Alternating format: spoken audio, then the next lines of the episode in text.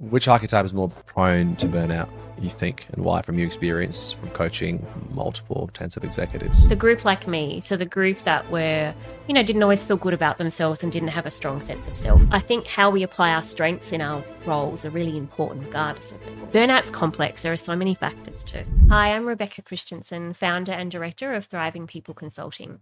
I'm an executive coach, leadership facilitator, and speaker. And I'm really energized by stretching leaders to the edge of their thinking and supporting mindset shifts.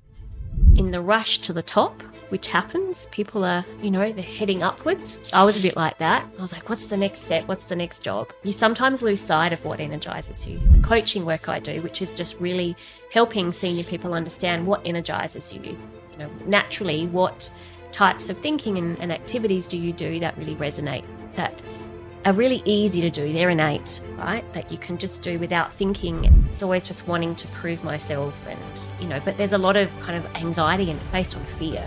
You know, fear not fear of not being good enough in your role, and it becomes really consuming, and you get caught in your head a lot. So these are unhelpful ways of thinking. It's like kind of unhelpful coding in our brain, and they're often based on the way we were raised as kids.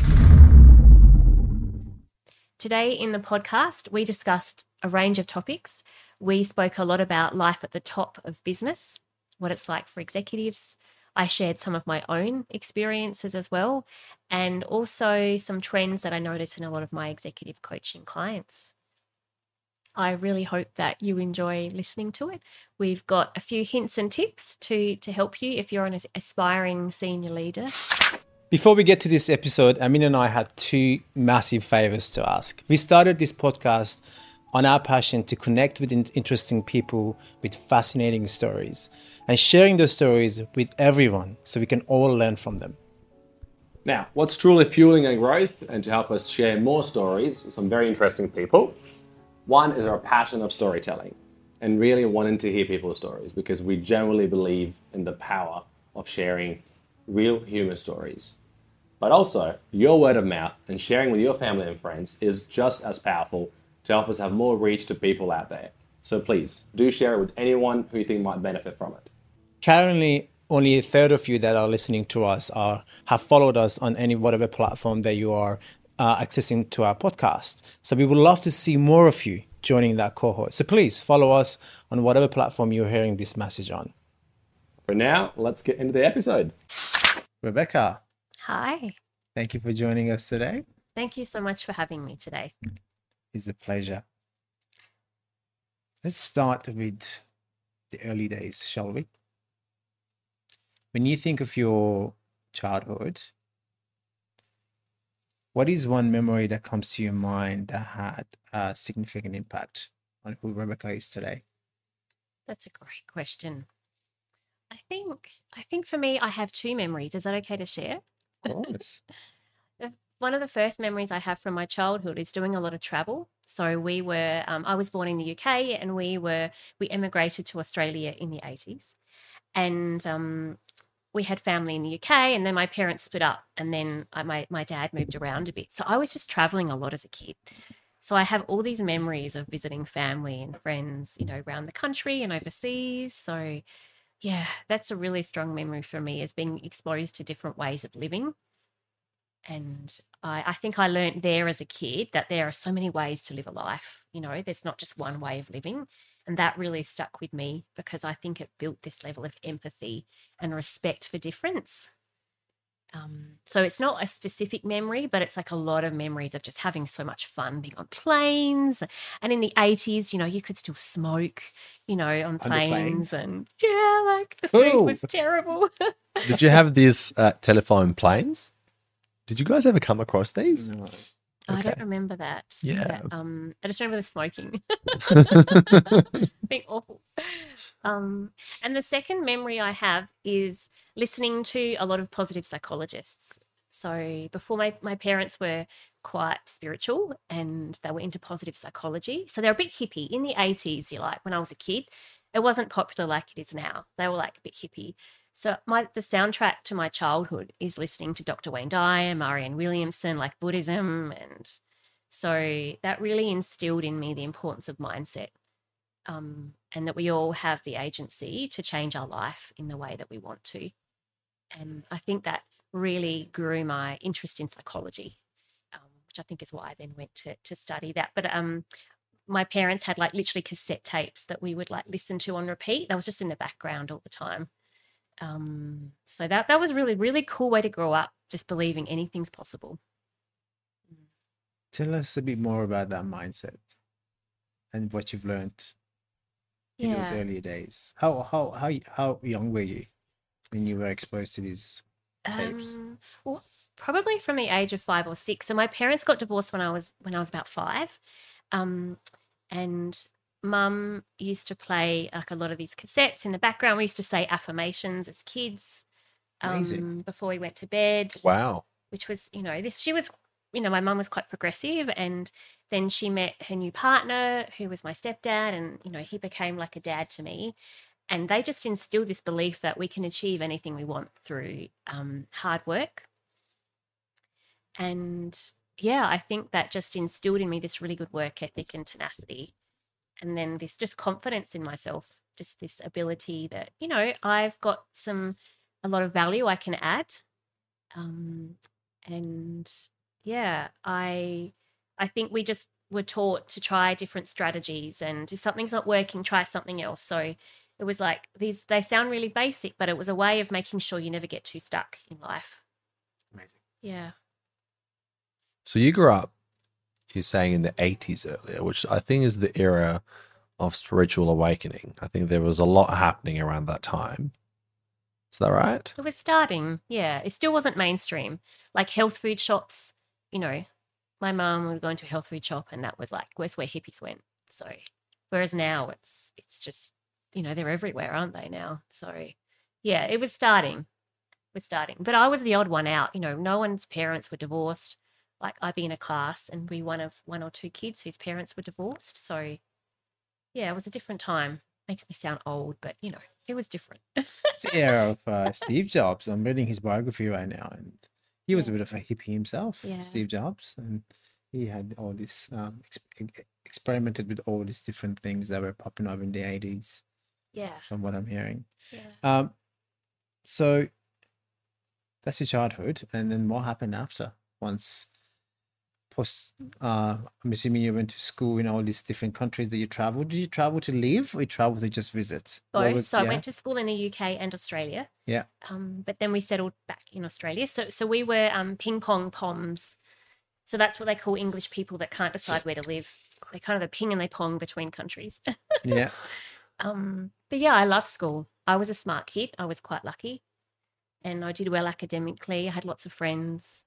Um, went to uni. Uh, I did interior architecture um, and learned that wasn't for me. There's a lot of really fabulous, talented people in that space, and it wasn't me. And then I moved to psychology, and I found like I went was like going home, you know, because I grew up listening to all these positive psychologists that it was just this was it. Like this was this is what I was going to do in life. Um, yeah. And what is it that you do now? So now I'm an executive coach, I'm a leadership facilitator, and a management consultant and a speaker, but it's mainly all in the leadership space. Right. Um, and I had a corporate life before, and I was a people and culture executive. So psych, the psych background kind of lends itself really well in that space. And what do you think what you do is what do you think what you do is important at the moment? I think I think that being at the top of business is hard. It's stressful and it's really lonely, it's competitive. And not everyone has empathy for senior people because they think, oh, they get paid a lot of money. You know, they get paid to deal with the stress and pressure. Um, but actually, it can be, you know, I found it quite a lonely place, particularly as a younger woman in quite big roles. And it's hard to know who to trust and you're constantly pushing yourself to be better you know so you can deliver more and um, you know you want to get good performance ratings and um, you know people are very externally focused around outcomes Mm. I've heard that phrase used many times. It's for the people that get paid more to deal with this stress. Mm. So many times. yeah So I can relate to that. yeah Um, Yeah. I want to take it a step back to your travels when you were a kid. yeah because I can see a bit of a pattern there. So you used to travel quite a bit and you almost got maybe attached to the idea of differences and then you mm-hmm. worked in people in culture. How did you find that, I guess, space here in Australia versus in the UK, let's say, with your schooling between the UK and Australia? So when I was little at school, Yeah. well, I guess in in the UK when I went to school, it wasn't for huge periods of time because we kept on moving countries a few times. Um, I guess I was like I was someone who was special because I had an Aussie accent, so I kind of stood out a lot. And kids wanted to play with me because I was the one that had like the funny accent, and you know, the English really look up to um like they love Australians, so I felt like I was a bit of the flavor of the months, you know, when I was like there. So, um, were there big differences? You know, they they look after their kids really well. Like they they feed kids there. You know, so kids get paid lunches and used to get like milks and books and like I remember, you know, it was a it was a good space to be in the UK.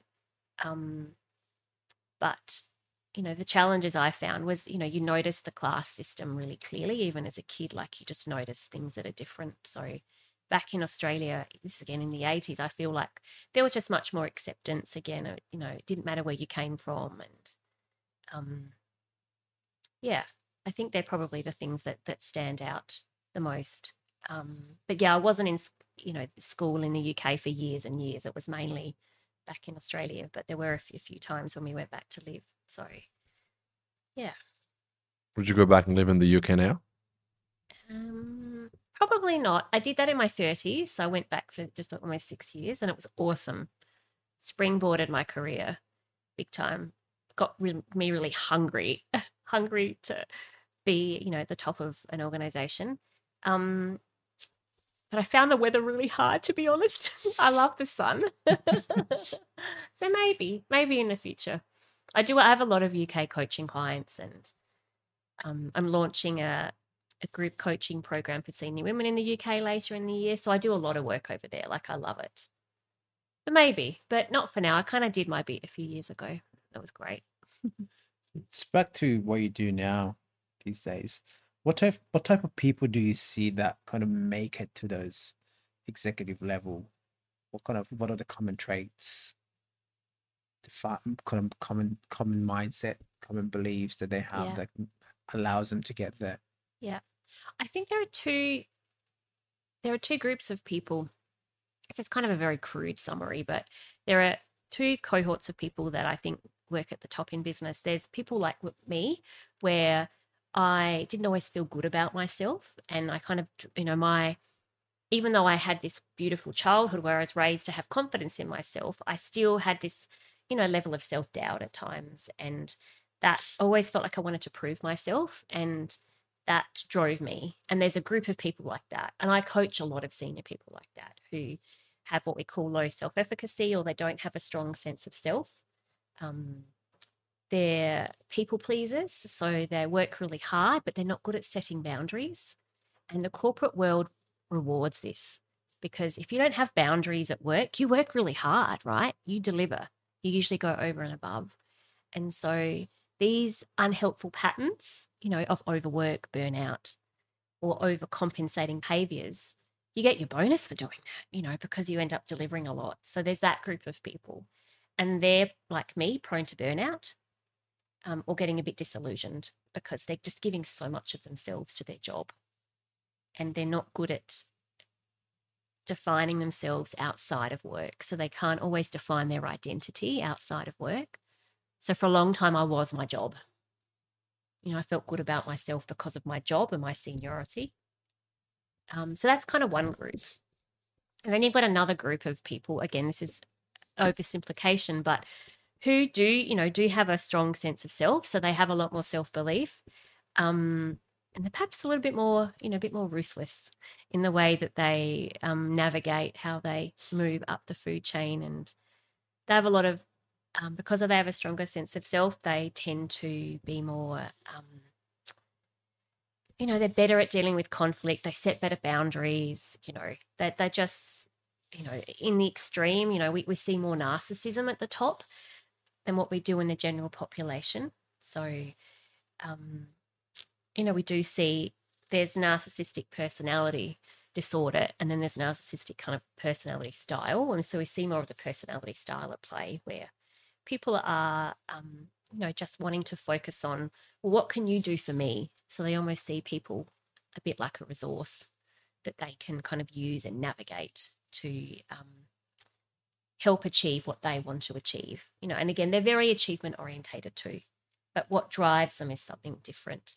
Um, and they're the ones that we look at and we think, oh, you would never have a, a time when you feel insecure or you doubt yourself. But they do, you know, they do, but it's hidden a lot more deep. it's like hidden below the layers.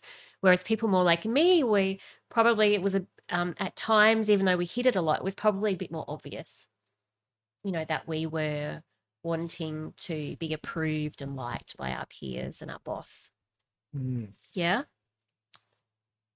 That is so intriguing for me in a mm. lot of different ways. I'm trying to understand the psychology behind it. So we have two different type of people that make it to the executive level. One is that are who are insecure, hence chasing approval or self-validation by trying to moving up the chain. And then you have the other group who are confident or have that self-belief and they why do th- those people want to move up the chain? What's the psychology? What's the reasoning behind their thinking? If someone has a self belief, what would they want to keep grow and and kind of move up the chain? Keen to get your I have an answer in my mind, but keen really keen, keen to get to your thoughts on that.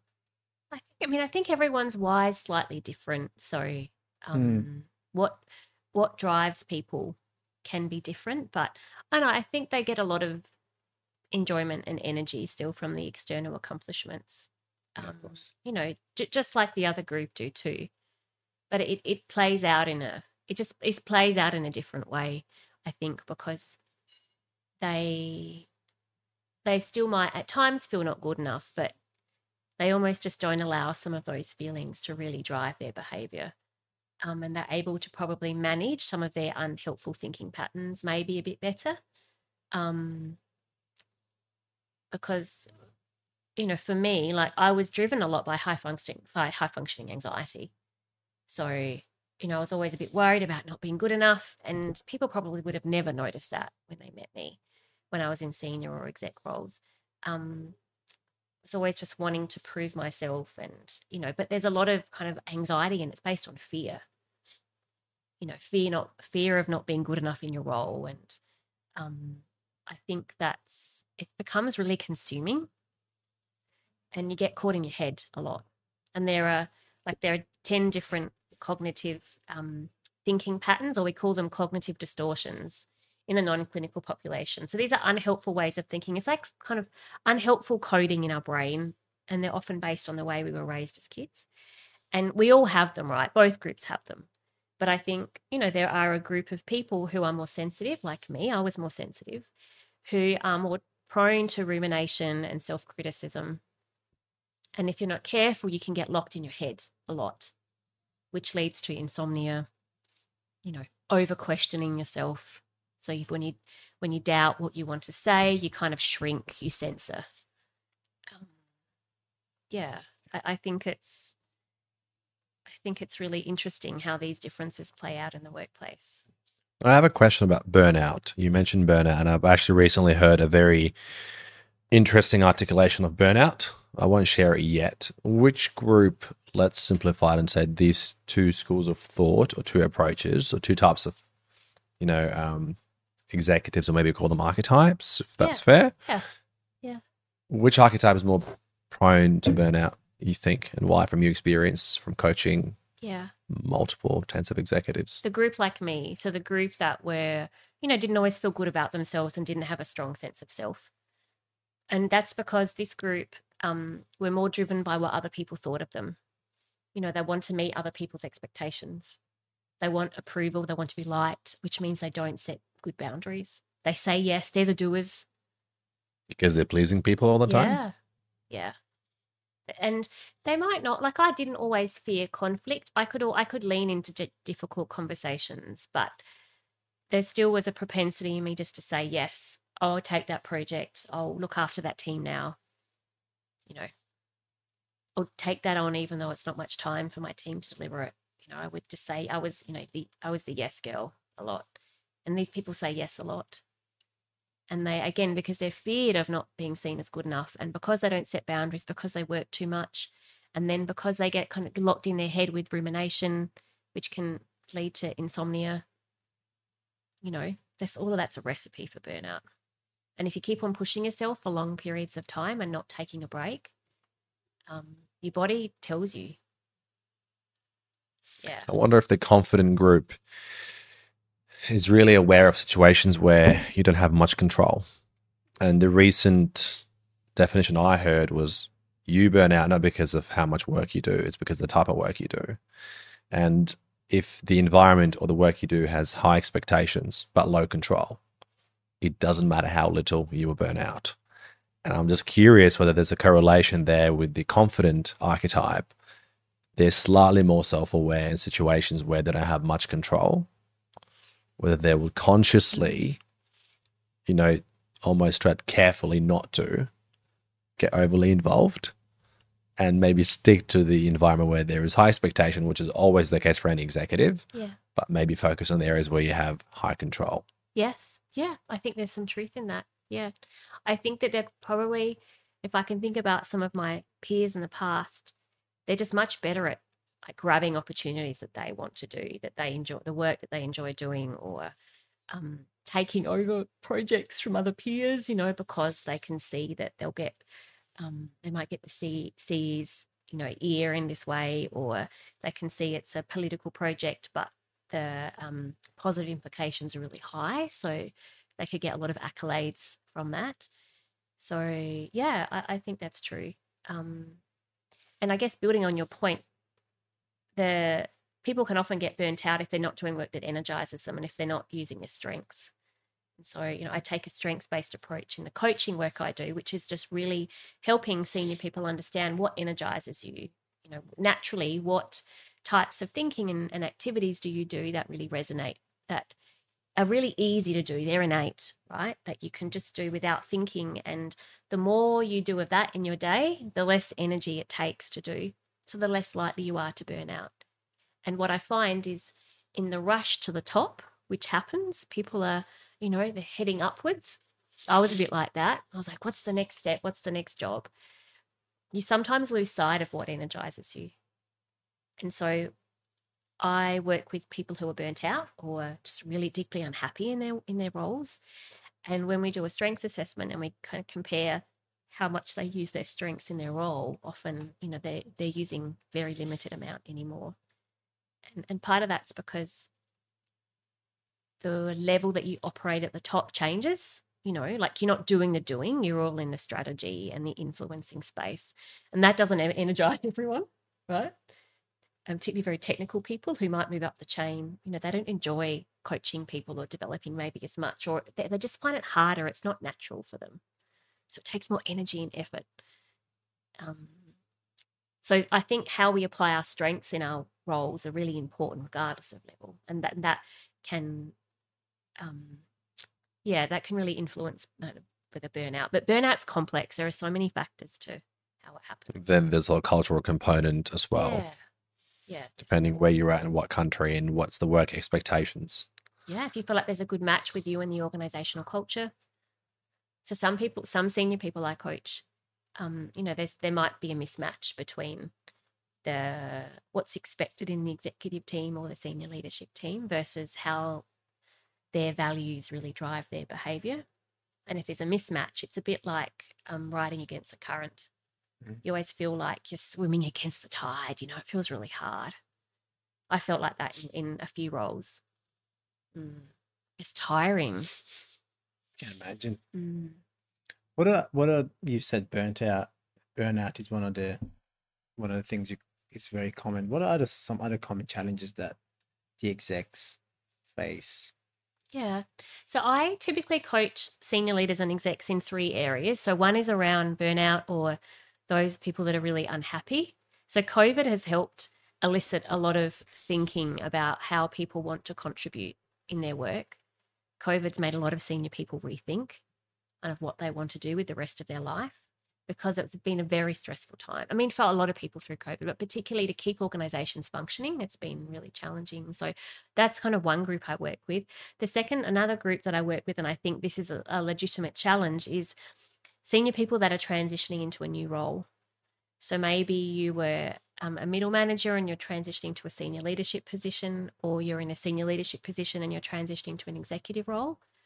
That's really stressful and um, you know requires people to let go of old ways of thinking and being to operate at the next level up and i do a lot of work in that space and what's required i think particularly for this group of people is to redefine how they interpret their sense of worth and how they add value because they're operating at a different level in the organization. Now and they can't keep on you know what made them successful to this point won't continue to make them successful.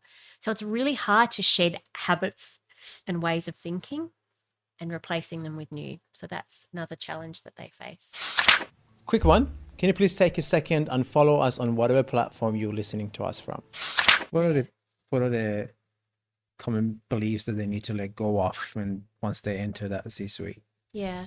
So I think one is about, you know, I get my, I add my value from the detail and in the doing.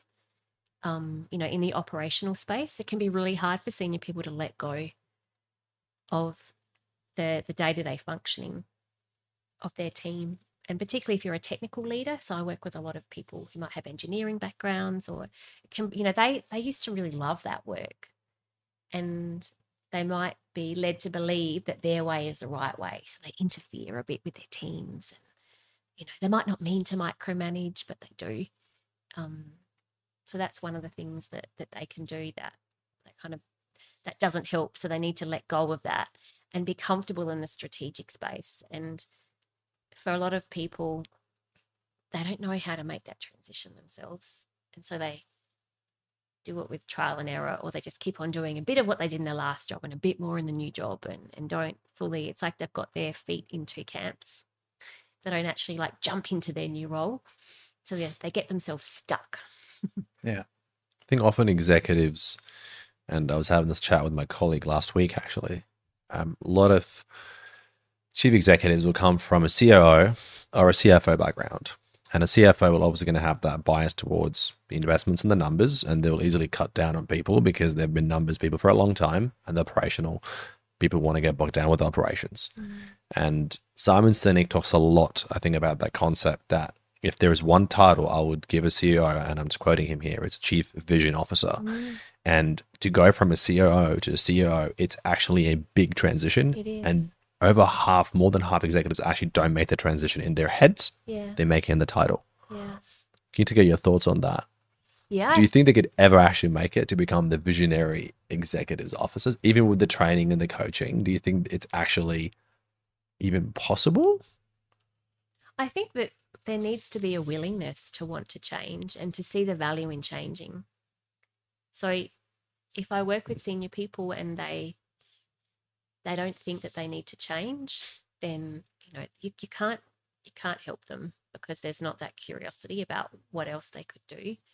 So I think you know I've seen a lot of I've worked with a lot of CEs and execs over over the years, and I've definitely seen you know some people really struggle to make the transition and never quite never quite operate at that level, at the visionary of you know being really focused on the future and external stakeholders and really navigating the environment around them to make big picture decisions. Um, it's it's it's a hard gig to do as well because you've got to take a punt, and you often don't have all the information. Um, so you're having to blend making evidence based decisions with gut decisions, and for some people, if they've come from a technical background, that's really hard to do because they want to see everything in writing, you know, all the um, the detail before they make a call. But the visionary piece, I mean, you have to see beyond the now, don't you? And that's hard. Being an exec probably is the goal for a lot of people because it's quite glorified. Mm. Get to the top, you're going to earn a lot of money. What's it really like to be an exec? And is it all worth it at the end of the day? It's a great question. I used to love being in executive and senior leadership positions because I felt really passionate about leading a team and having the ability to have impact and influence across the organization. And so for me, you know, I did enjoy being at the top. I wasn't always, I wasn't really driven by money and I wanted to earn a good living. But for me, I wanted to work in an organization where I felt like I could make a difference. And you can have an impact at the top. And that's what becomes a bit addictive because you have the ability to, to, to make decisions that will help others. Particularly, I was in the people and culture space for a long time, so you can make significant decisions that impact the lives of your, you know, the employees.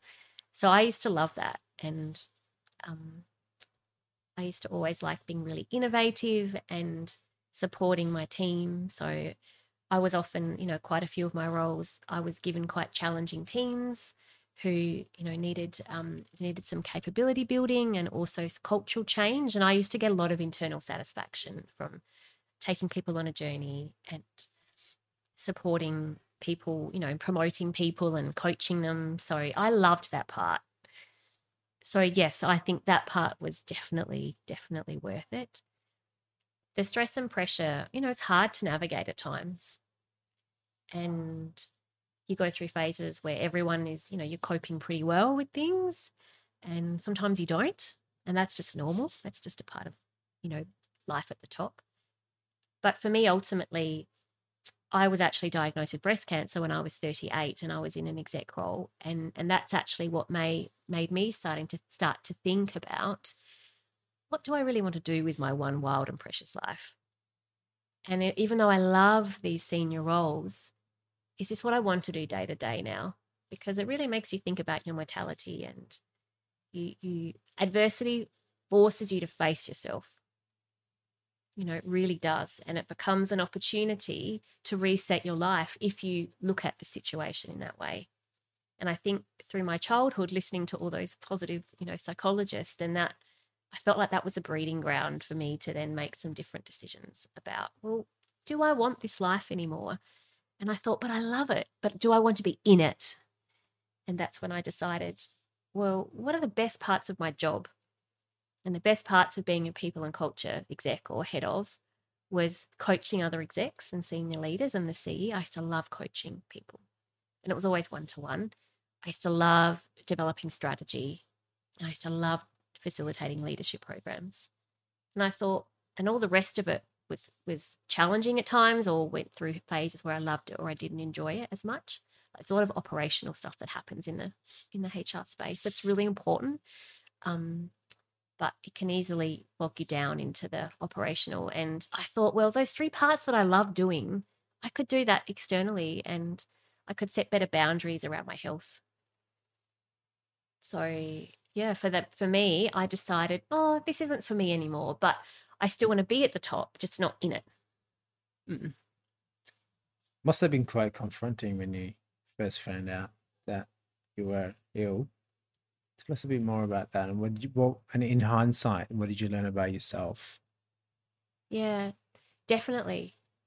It's people ask me what it's like, and it's a bit like I can remember when I got diagnosed and my partner came in and, and I, I kind of knew with the doctor that something wasn't right because when I went to get a scan done, I could tell the um, technician, she looked really upset. Like she was looking at the screen, looking at me. And she kept on saying, You need to see your doctor tomorrow. Like you need to go. So then I knew, I just knew that I had it. But when the doctor actually told me, it's a bit like being in a bad dream, just feels surreal. It's like yeah, it's bizarre. And then you go through treatment and you have to make decisions about surgery and, and whatever else you need to do to stay well. Um, and I didn't take much time off work.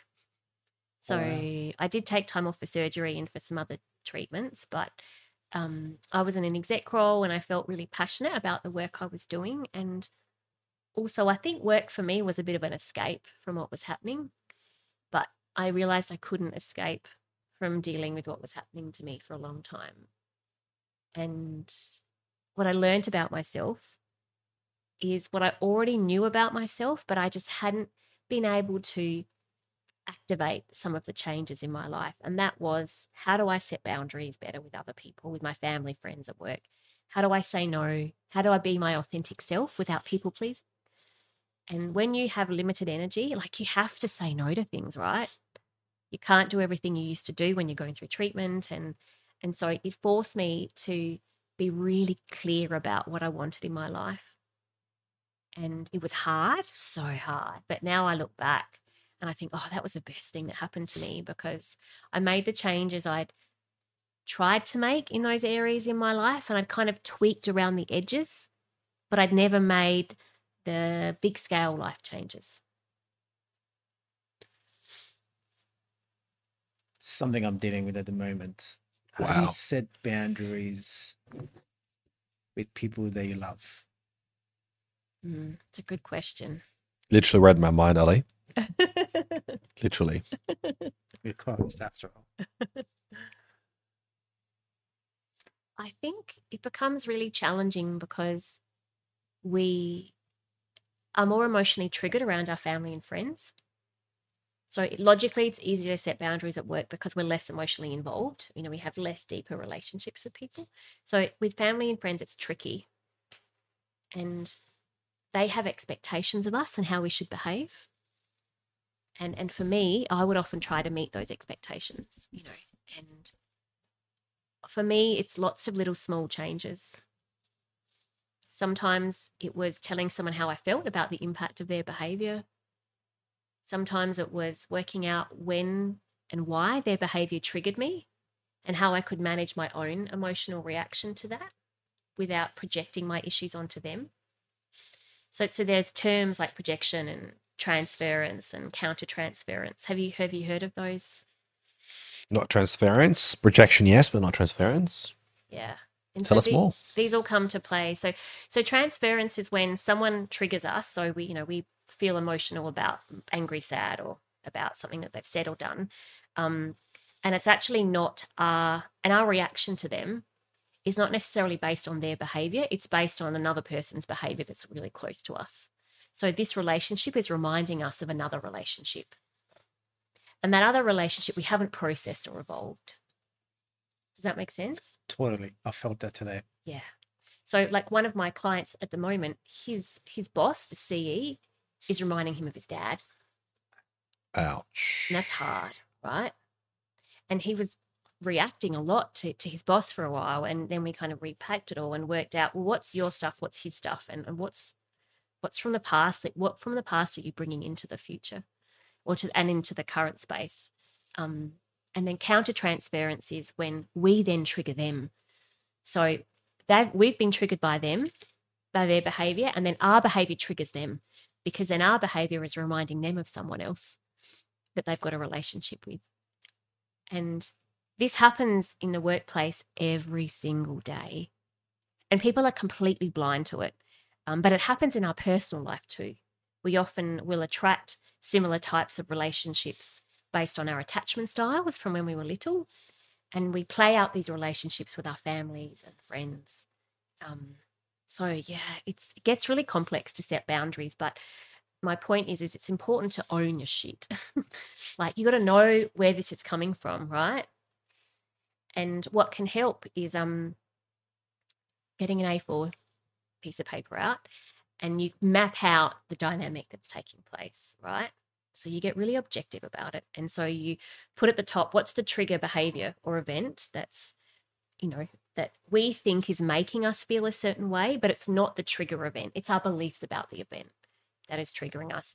So you write down the event and then you might write, da- write down, well, what are the automatic negative thoughts I have when this person behaves like this, for example, right? And we call them ants, automatic negative thoughts. And then what, how do we behave? How do we feel? And what happens in our body? So what's a physiological reaction to this? And then what's a consequence of this cycle?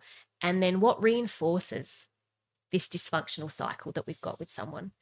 Um, and just getting it out on paper. I do it with all my coaching clients, and we might do it for work situations, but every single client will go back and say, I actually mapped this out with my partner. like there's something that I get triggered in from them all the time, and I've like mapped it out and it makes sense. And then you work out, well, what's one or two things I could change about my thinking or behavior to change the dynamic? Um, so that can that's another strategy that can help too.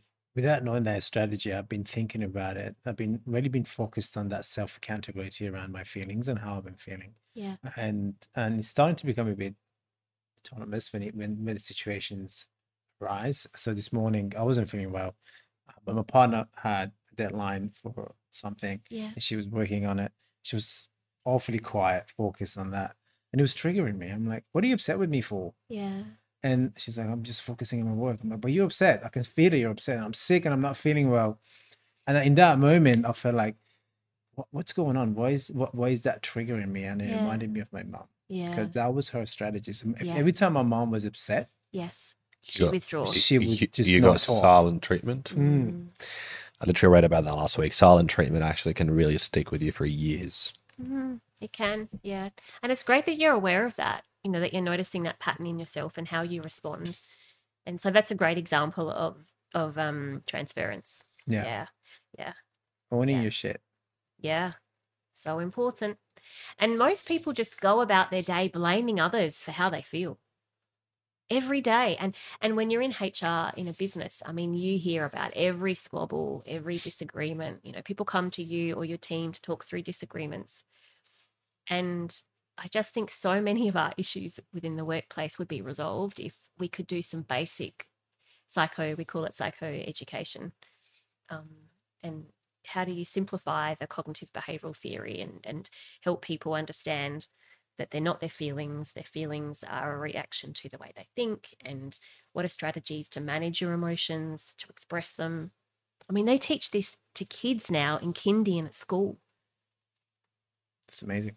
And but but you know us you know 20 30 40 plus you know we have to learn it either through study or therapy or just through reading you know reading um psychology books so So, what's interesting about this concept, transference, and what is it really reminding you of? I'm wondering if it doesn't necessarily happen between two people. So, and if there's a relation between that and maybe addictive behavior, and we'll look at phones, which is the biggest problem we have today. And I heard this on a podcast yesterday by a guy called Nir Nirial. Um, I think I'm getting his name right. And he was saying most of the addictions we have today, including social media, including Netflix, it's just because people are not willing to deal with their internal discomfort. it's true yeah it's true there's a quote i posted it actually on linkedin last week. There's a quote from a philosopher from the 1600s who said humanity's greatest challenge is our inability to sit with ourselves in a room alone. And it's i mean that was he wrote that in the 1600s think about how different life was then. But yeah people can't sit with themselves. They find it really hard. And and we weren't taught those skills often in our family or at school and they're teaching kids those skills now which is amazing um but for- for for those of us that weren't yeah we we have this disconnect we want to distract ourselves so we fill it with doing achieving looking at our phones yeah Pretty sure he's actually written a book called Indistractable, yeah which talks about very similar strategies that you just mentioned. yeah It's very interesting. How do you how do you stay mindful, Rebecca? I meditate every day. If I had to mandate one thing in the world for everyone to do, it would be that to spend 10 minutes a day meditating. There's so much research that tells us the value in it. I mean, I used to do it when I was little, um, you know, in my family, and it wasn't popularized then. Um, but it, it calms down, you know, it calms down our body, it activates our parasympathetic nervous system, which is rest, recharge, doesn't it? Gets us out of fight and flight. Um, exercise regularly, do yoga every morning. Um, and yeah, I still do affirmations and I visualize a lot about what I might want to create in my life. So I spend time every day to think about positive thoughts about the future and what I want to um, feel and do. Um, and it's always backed up with actions as well. So the research tells us, you know, we can't just visualize and it doesn't just happen that way. We need to think about what we want for the future and then actually build small steps towards that. That visualization does help though to act in a certain way, doesn't it? Yeah, it does. I do it in the shower every morning because we shower every day. Well, hopefully, most people shower every day. um, Listeners, take note. yeah. shower every day. but you know, when we're implementing new habits, then the way if we can bolt it onto an existing habit that's really well established, the better. So you can meditate Gotcha. or visualize in the shower. Most of us are in the shower for five minutes, maybe ten. Sorry. Yeah. Mm, You talked about habits quite a few times. mm. How does one create good habits that sees them to get to get be who they want to be? Yeah. I think starting small was really important. Yeah. So, like the work I do with my clients, most of the senior people I coach don't have any time to themselves, can't sit with themselves, um, don't tend to meditate, you know, and anything that you do in that space, you need to start really small every day. Start with, like, if you're going to introduce a meditation habit, start with two minutes every day and just build it over time. It becomes addictive, trust me. um, I can relate.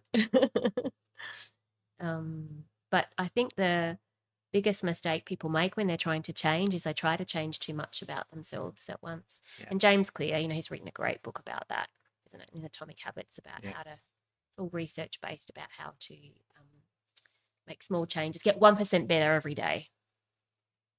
Mm. I think the visualization aspect, something I always did maybe as a kid growing up, and then I lost it for a while. Yeah. I think it was the same time when I met Ali. I think Ali was getting right into it, and he said, "No, no, you should give it. You should really give it a go." And the moment I started doing it, I just immediately established this very strong connection Yeah. that right now there is no way I would go to any significant event or attend any significant event or do anything major, a presentation, a conference, without visualizing the whole scene, everything, even the people I want to meet, Mm. everyone. You know, shaking hands with the right people, being on stage, presenting, speaking, the whole lot. The feeling afterwards, Mm. you know. Um, I wish there was more awareness, maybe especially back on the wagon of executives and leadership. If you're not spending much time on your own and you're comfortable being with it, comfortable spending time just with yourself, Mm. That this is actually affecting your performance and affecting the performance of the organization. Yes. Yes, absolutely. Because the relationship we have with ourselves is the most important relationship we'll ever have in our life. And again, we're not really taught skills on how to do that. We're not we're not taught that at school or we- you know, we weren't. Again, they're doing it now, but yeah, it's so important. If you can't sit with yourself and and recognize how you feel at times, if you can't understand your cognitive and behavioral patterns and how they link together, how your unhelpful thinking then impacts your behavior. If you can't understand what triggers you, what really presses your buttons at work, if you can't make sense of that, then you're acting on autopilot, which means you're behaving in the same way repeatedly over and over again. And, and that's just a recipe for disaster long term because you're not changing your thinking and you're using the same strategies repeatedly. And Mm. you can't like we all we always need to constantly rebuild our repertoire of, of influencing strategies and just ways of being particularly at work.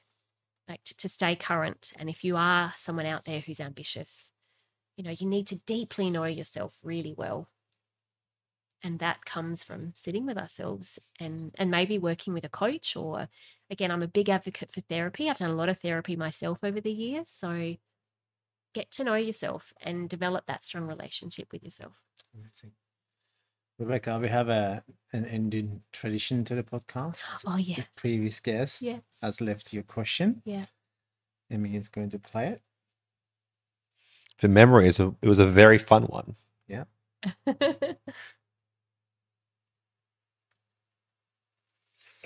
If you were an animal, what would you be and why? oh that is a fun one. What would i be? Do you know the first thing that, that comes to mind is a galah. And why i'd be a galah because they're bright pink. I love bright i like, quite like bright colors but also they can travel far distances so they can fly above everyone. And because i love travel.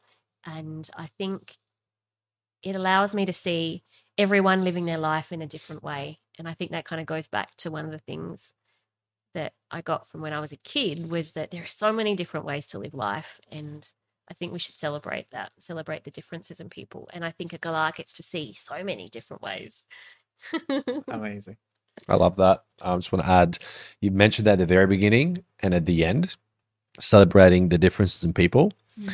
And for both Ali and I, we both grew up overseas and moved to Australia. And I think, to be very honest with you, I don't think we're doing enough of that in Australia more broadly. Mm. Um, not on the community level, not even in the corporate space. But there has been a lot of research done on actually the the level of contribution you get, you know, from hiring people, let's say from different cultures and different backgrounds. Absolutely. You know, Yeah. just the intellectual diversity you bring into the team coming from different cultures. Yes.